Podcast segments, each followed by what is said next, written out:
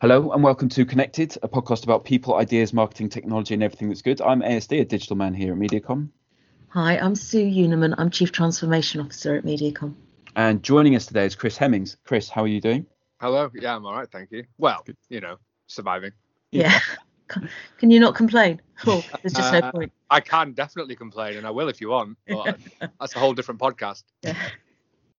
Chris is a journalist, a speaker, an author, and a broadcaster. And in late 2017, he released a book be a Man How Macho Culture Damages Us and How to Escape It, which looks at the myriad of, of, ways in which the male pursuit of dominance damages men, women, boys, and girls, both physically and mentally. He now speaks at schools, universities, and places of work to promote a healthier idea of what it means to be a man. He is also a freelance journalist who has worked for the BBC, Sky, ITV, and written numerous national for numerous national newspapers, including The Independent and Telegraph.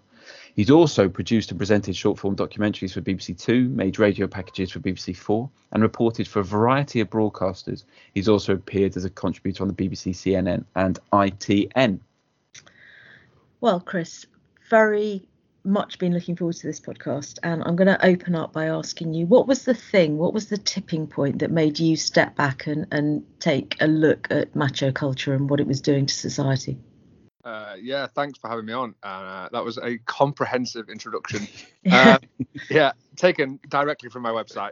Um, it, it's a, it's a story I've told a million times now, uh, and um, so I was a member of the rugby club at university, and we were performing like dickheads. Is the only way I can describe it. Um, quite often.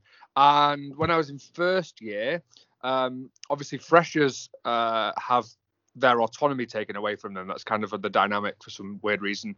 Um, and uh, I, I was put on door duty, uh, and I was told, "quote If any birds were to come in the room, I had to throw my drink on them." Um, and I'd actually done it once before and hadn't felt any remorse for it because I'd got the kind of adulation from my club mates that I felt I fully deserved. Um, and only this time was slightly different because this time my friend Holly was looking for her friend's birthday party in the un- in the student union, and she came in through the door. And so then I was in two minds, and I actually questioned the lads, uh, as I will describe them, um, and said, protested basically and asked whether or not I could be excused because it was my friend. Obviously, that only riled them up more and made it made them more determined that I would would do it. And so in that moment, I had a choice to make, um, and I made the wrong choice. Uh, and I threw my drink on, on Holly, and this weird feeling came over me um, that I'd never really experienced before. Uh, I know now that looking back that that was my empathy screaming at me saying what the hell are you doing? Um, and then about six months later when i was so so so at that point i kind of ignored it uh, but then like six months later when i was a second year um, i was actually the social secretary so uh, i don't know how au fait you are with swearing on this but um, you know i, I was basically I was basically the dickhead in charge of the dickheads being dickheads. That's how I describe it now. Um, and um, I was told by because I because I was the social secretary, so I was in charge of the of the drinking and and the and the lunacy. So I was told by some of the third years that I wasn't being hard enough on the freshers. And so this one time when all the freshers were naked because you know rugby freshers naked, um, I I'd been bullied for being fat, so I picked on a guy who'd obviously lost a lot of weight and had like a lot of loose hanging skin around his midriff. And I pointed him out and I remember saying the words, look how disgusting he is. I remember saying those words. Um, and I'd never bullied anybody in my life before, like in, in that way. Um, and that was the moment. That was just like this lid came off and my empathy started to spill out, and I kind of left that evening and slowly extricated myself from the club and from that mentality, and yeah, just started to really start to question like, what the hell am I doing here? Uh, this isn't me. This isn't who I am, and it's been a mad journey since. So I mean, Must have been a, quite a lonely decision to make. Yes, yes. I ended up. Um, I say. I mean, I say yes because I ended up. I was living with a group of. I lived in a house of seven rugby lads in my second year, which I wouldn't recommend. Um, and by the time I got to my third year, none of them wanted to live with me, which was understandable. But I was also the club captain of the cricket team in my third year, so it wasn't like I didn't have a social environment, but I did. I did choose social suicide. I did opt for social suicide, which I hope we can get into down down the line in this is actually I realize one of the big factors which prevents a lot of behaviors being called out in the first place is because men are fearful of that of, of being being pushed out of the social circle that they're in because they're daring to question the behaviors of it um so it was in a way yes um but uh, never once will i regret it Well, well, thank you for being so open. I think it's really interesting. And uh, what do you think there is a difference between the working class and then upper middle, middle class masculine ideals? And do they then need to be addressed differently? Because what you're talking about there is, you know, university, which is a specific sector, and then within that, then rugby, cricket clubs. There's a different. There's lots of different types of masculinity, maybe. And Sure. do you think? And so, do you think we need to address each differently then? I've, you know what, it's such a good question, and it's very rarely been asked of me, but I, I address it quite. I, I, I say it, I say it like this from from the conversations. I, I grew up. Um, I'm from kind of a lower middle class background, but I grew up in a very working class area. Um, and but then I went to a private school and became the posh rugby wanker. So in a way, I, I've I've been involved with both sides of it, and what I can suggest is that the core values are exactly the same. The drivers are exactly the same, but the presentation of it is Mm. completely different because of the just just because of the environment that you find yourself in. So I find myself in a in a bar in a student union with a load of posh, mostly white, middle class men. But I speak to men who do work with gangs, and the drivers are the same. It's about asserting dominance, it's about showing no weakness and no vulnerability. It's about that alpha maleness, and as I've just mentioned, one's inability to call it out and call out the negative behaviors that are happening. So I use the example in my talks, I use the example of the Bullingdon Club burning 50 pound notes in front of a homeless person on the streets of Oxford and how I there is no way that you can that you will ever be able to convince me that at least one of the people involved in that didn't feel bad about it but didn't speak up because obviously they would have been pushed out and laughed at and then you look at this rising culture of gang members sexually assaulting and raping the girlfriends of rival gangs as a means of showing their dominance. And again, there is no way that you can convince me that at least one of the people in that gang don't know that that's hurtful and wrong, or they don't speak up. So the problems are different wherever you look in society and it's not just about class. It's you know they they exist in religion. I've spoken to religious people and they say that they exist there. You know there are there are there are problems in all corners and walks of society. But fundamentally i do believe that the drivers are the same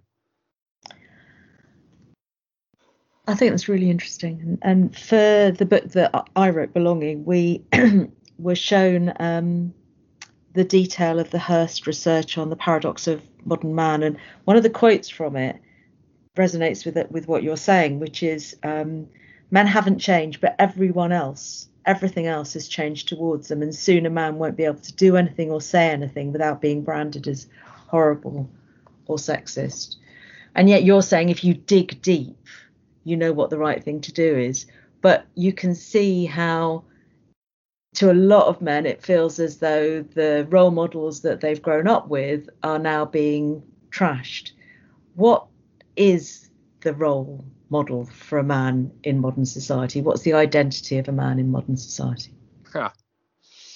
Um, there isn't one Hmm. because there doesn't that there, there as in there isn't one.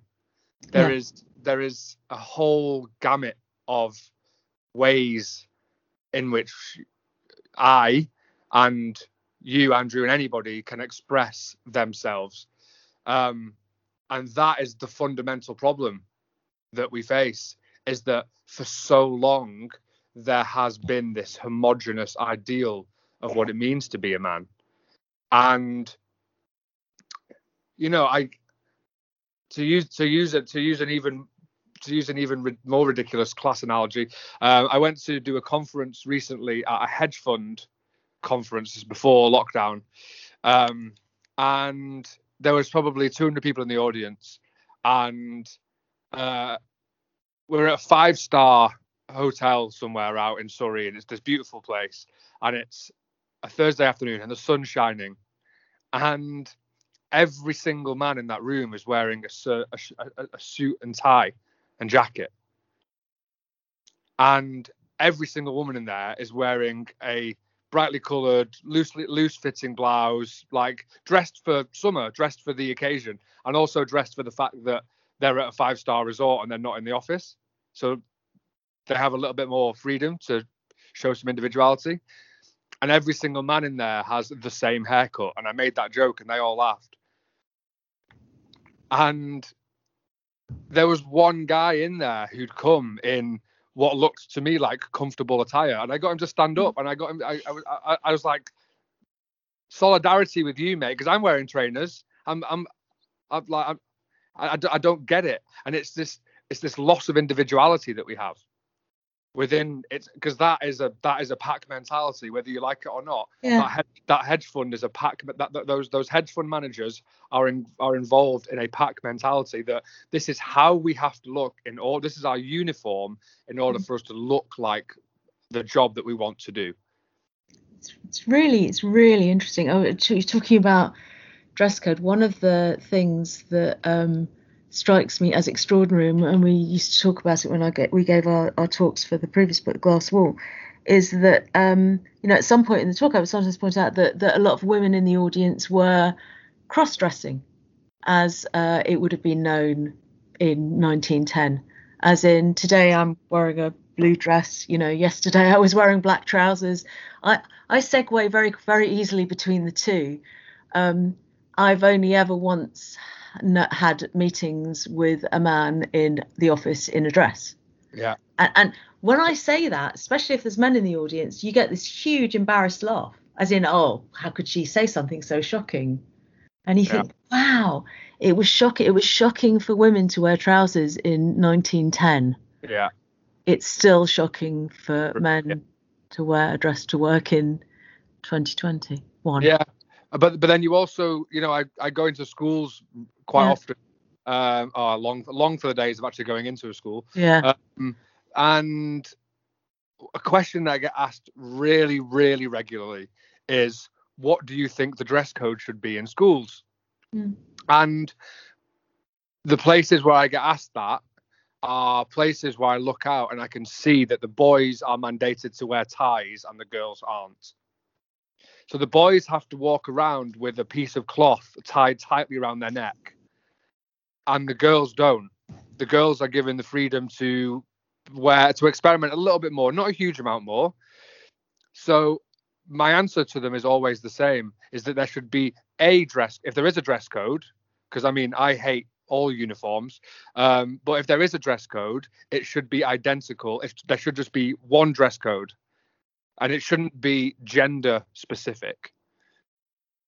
And some schools find that baffling to, to try and implement. And I was like, but it's the most simple thing in the world. Here's the dress code. You can choose whatever you like from the list of acceptable items on it. Mm.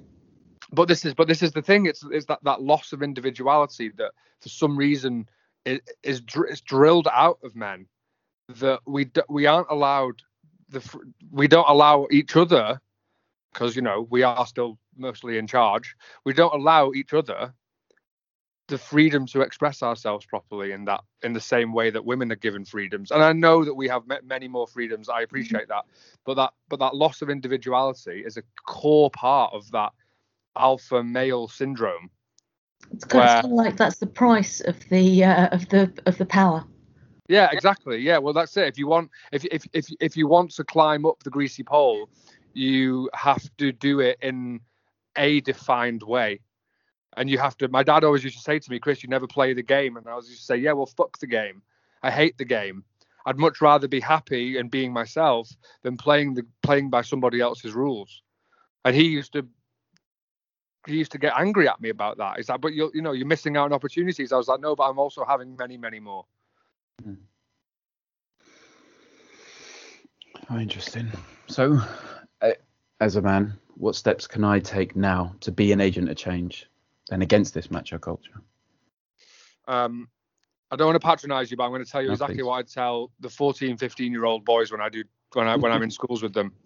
Um, I say every every every single one of you, whether you're the nerdiest kid in the library or you're the captain of all of the sports teams, you have a you have a sphere of influence.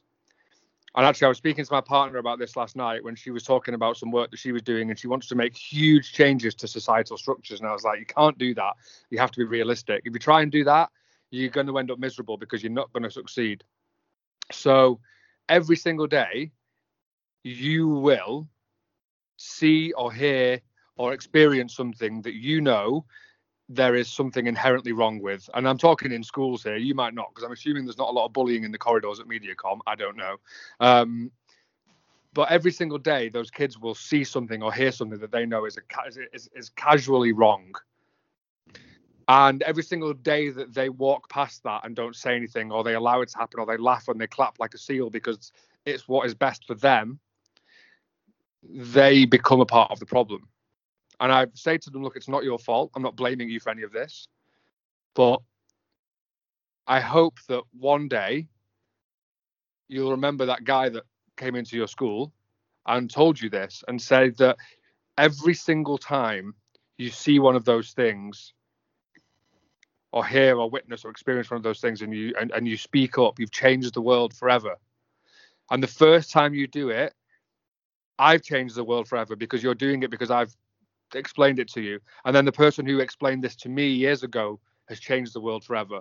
And so actually I want this kind of positive snowball to roll forward. So if after this today, and I and I promise you, man, it won't be the first or the second or the third because it's really, really hard. But if amongst your friendship group you experience things that you know are damaging or somebody is glossing over uh, some pain that they're in or some trauma that they're suffering or whatever, and you're the one. And I talk about bravery and strength and toughness as these bastions of masculinity. And actually, a lot of people are trying to disavow those as part of masculinity. And I say, well, no, let's co opt them and make them something positive. So be brave enough to step up, be strong enough in your convictions, and be tough enough to stick it out and to say, no, this isn't right let's do something different. Let's behave differently. Let's have a proper conversation. Because if you do then you change the world forever in that moment and it's incremental steps. We're not going to change this overnight. Mm, that's so interesting. There's a point i'm reading that um, the fall of man by grayson perry and he talks about how society now we've got to really appreciate that the default norm is the white middle class male deform. And so when things are seen as other to that it just means it's other to what is best for the white middle class male. And yeah. actually that's not what should be right.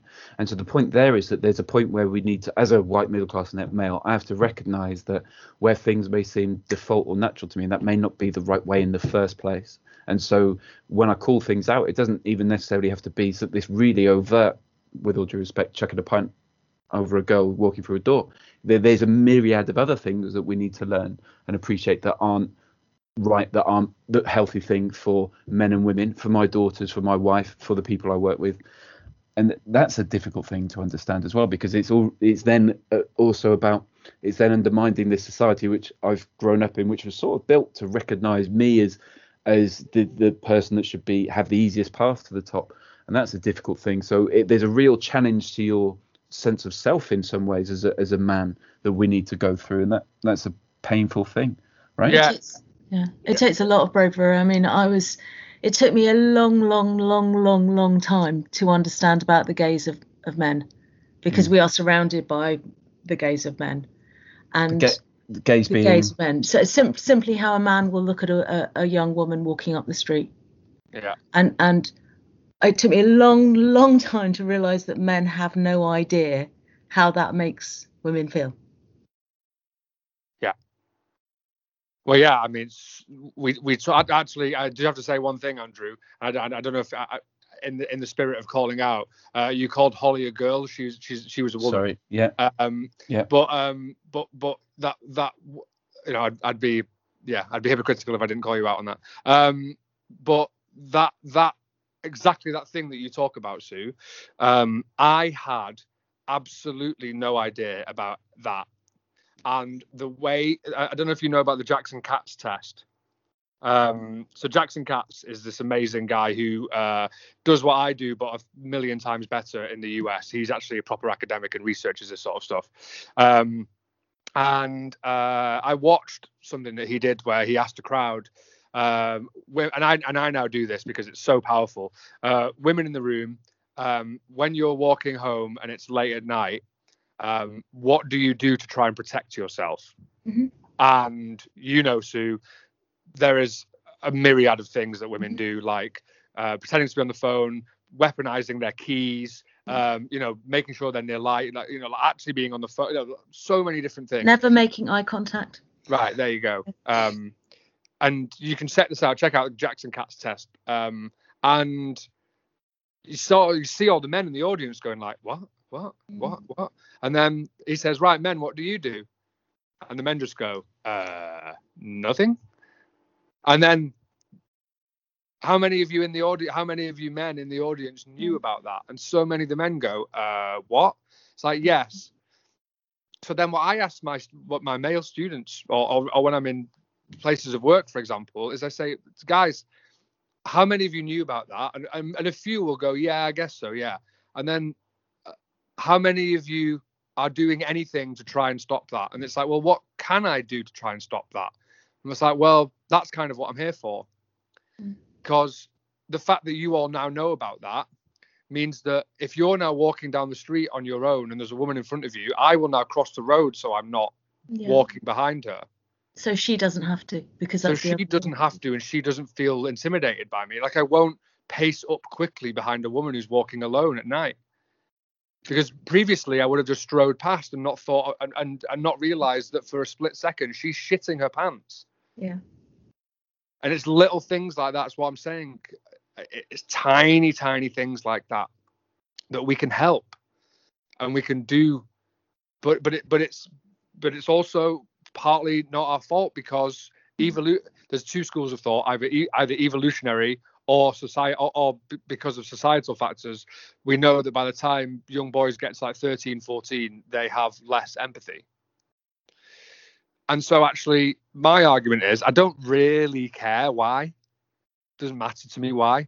But what we do know is that young boys are lacking empathy in comparison to young girls. So actually we need to be trying a lot harder to increase those empathy levels. And by explaining that casual misogyny and you know i'm speaking to young young girls in playgrounds and who've been had their bum pinched by boys um, when i'm doing research and them just saying oh it's you know boys just getting told well boys will be boys. And and there being no never mind punishment for the boy but no conversation about what that felt like for that girl to have her agency removed Uh, listen, I could we could have this conversation all, all day. In fact, I, I quite like to do a weekly podcast with you, but we're possible because one of the things that astonished me was a, a few years ago when that research came out about um, university students, and it said that nine out of ten women had been sexually harassed in a club. And I, I heard this news. I was I was stunned by it because you know way back when I was in that position and I went clubbing, that would not have been the case.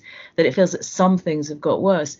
And when I talked to a bunch of um, uni students about it, they said, "Oh, nine out of ten." They said, "Forget that." They said, 10 out of 10 every Yeah. time. I just awful. Anyway, what's next for you, Chris? Locked down and uh, locked, locked, lockdown permitting. Well, I'm now training to be a psychotherapist. Oh, brilliant. and I am uh, well, I'm I'm at some point in the future going to launch. I'm trying to get the BBC um, and anywhere really to commission uh, a podcast about men in therapy. Um, I want to because at the moment it's about three to one the number of men um, who are therapists and also who are in therapy. Um, so uh, my long-term goal is to open a male-centric um, therapy practice. Um, I want to uh, start interviewing men who've been in therapy to talk about the experience and make a kind of normalize it, and also want to write a book about trying to get more men into therapy, but also what we can, what I've learned from the whole experience of becoming one that we can take into our day-to-day lives to try and make male spaces more therapeutic. Um, so you know, small plans. Um, but uh, yeah, I, I can't stop now. Is my problem. Mm. Um, this is a burning passion that I have uh, lost control over.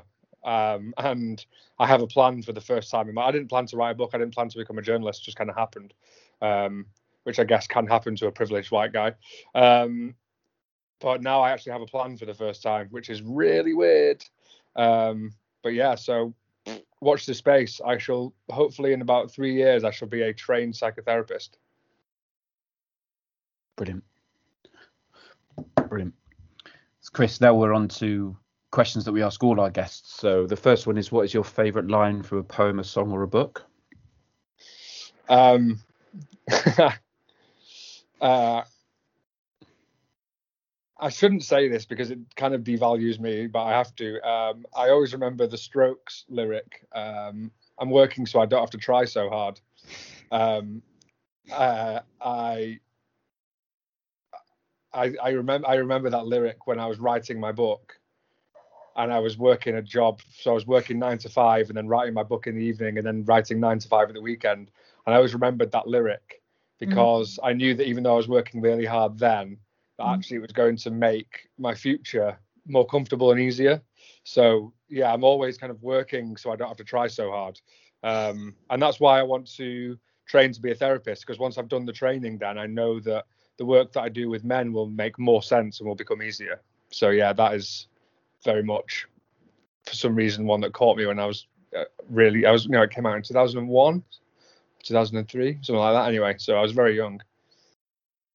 Very good. Um, okay, if you were a genie, what five commonly available objects would I have to put in a magic circle to summon you? Um, cricket bat, uh, a bottle of rum, um,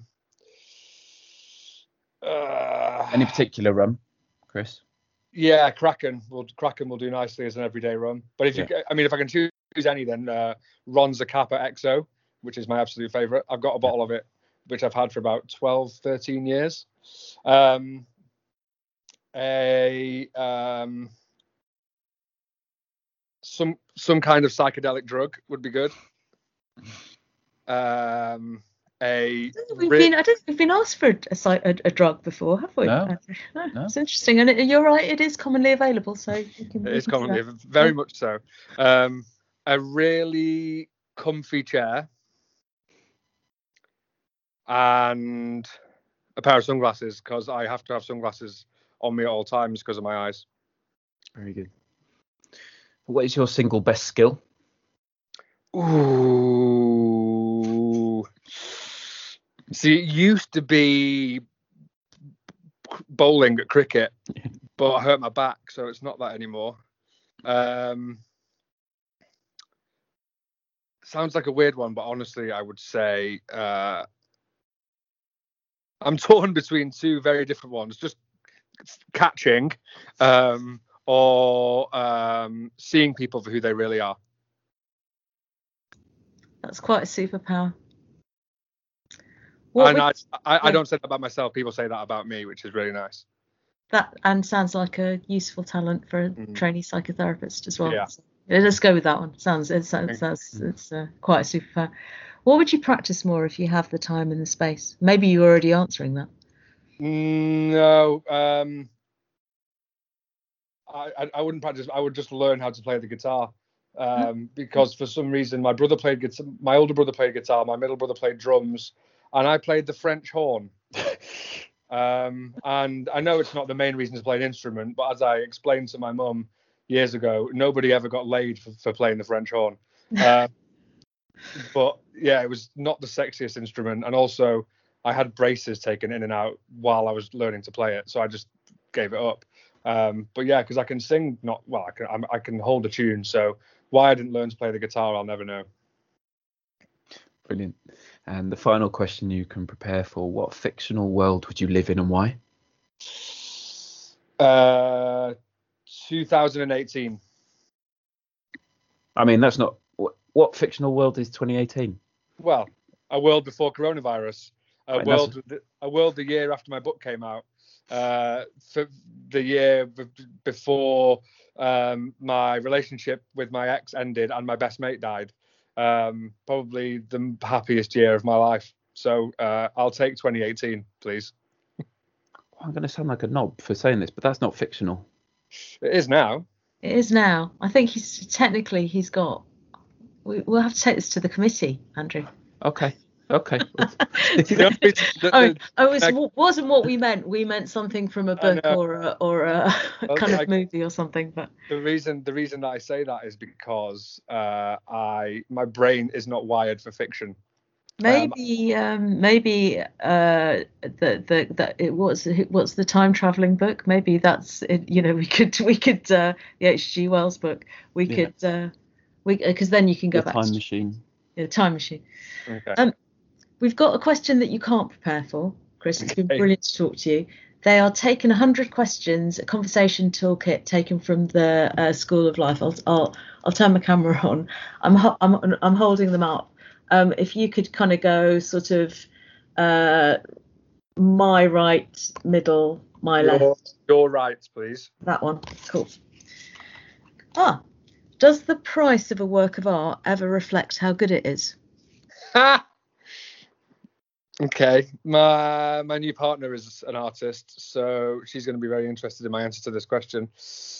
Does the price of a work of art reflect how good the artist is? Um, I would say probably in the early days of that artist's career, but then the further on you get, if you're successful in your early years, then I would suggest that actually you are selling your reputation as much as you are selling your art. Interesting. Unless you're Van Gogh, in which case it was the other way around. No, I'll have to take your word on that. I'm not. I'm not as cultured as you maybe think. not. Uh, maybe maybe not. I mean, it's it's uh, what is the price of it? The price is the reputation. That's what the art market. That's the economics of the art market, isn't it? Yeah. Interesting. Chris, this has been a fantastic chat. Thank you so much for your time. I wish we could. I honestly wish we could just talk for hours or have a weekly podcast like Sue said. So thank you very much for your time. Brilliant. My Thanks absolute talking. pleasure. Thanks for having me on. Cheers.